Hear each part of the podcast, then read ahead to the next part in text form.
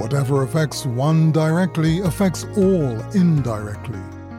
In these deeply challenging times, we're brought face to face with the awareness of just how interconnected we are. Everything we do has consequences for ourselves and for those around us, close and far away. Because we don't always see or may be unaware of the consequences, that doesn't mean there are no knock on effects. Dr. Martin Luther King Jr. put it this way Whatever affects one directly affects all indirectly. I can never be what I ought to be until you are what you ought to be. This is the interrelated structure of reality.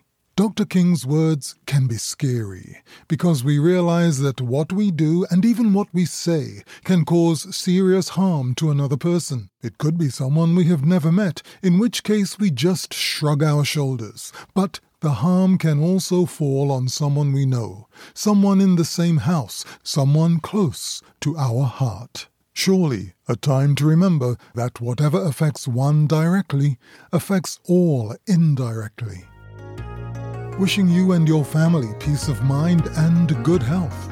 Be well.